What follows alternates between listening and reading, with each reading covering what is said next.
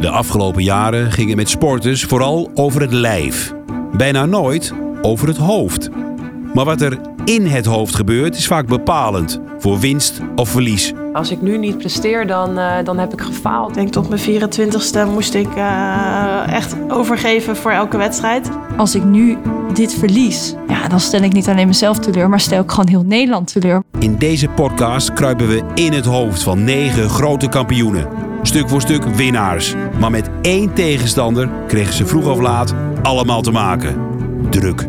Uh, ik zag al die die mensen in het publiek. En toen dacht ik aan al die mensen thuis. Dus toen kwam echt die druk van buiten af, zeg maar, kwam echt vol binnen. En uh, kreeg ik meteen shaky uh, handjes.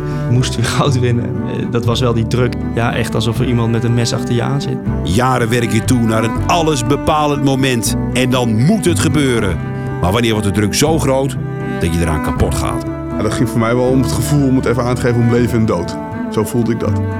Ja, dat je gewoon het leven bijna niet meer ziet zitten, weet je wel. Dat je gewoon met angst leeft. Van ja, als je dicht bij het winnen van iets moois bent, dan ben je zelf de grootste tegenstander. En, en ik heb drie nachten voor die tijdrit in Berg heb ik niet geslapen.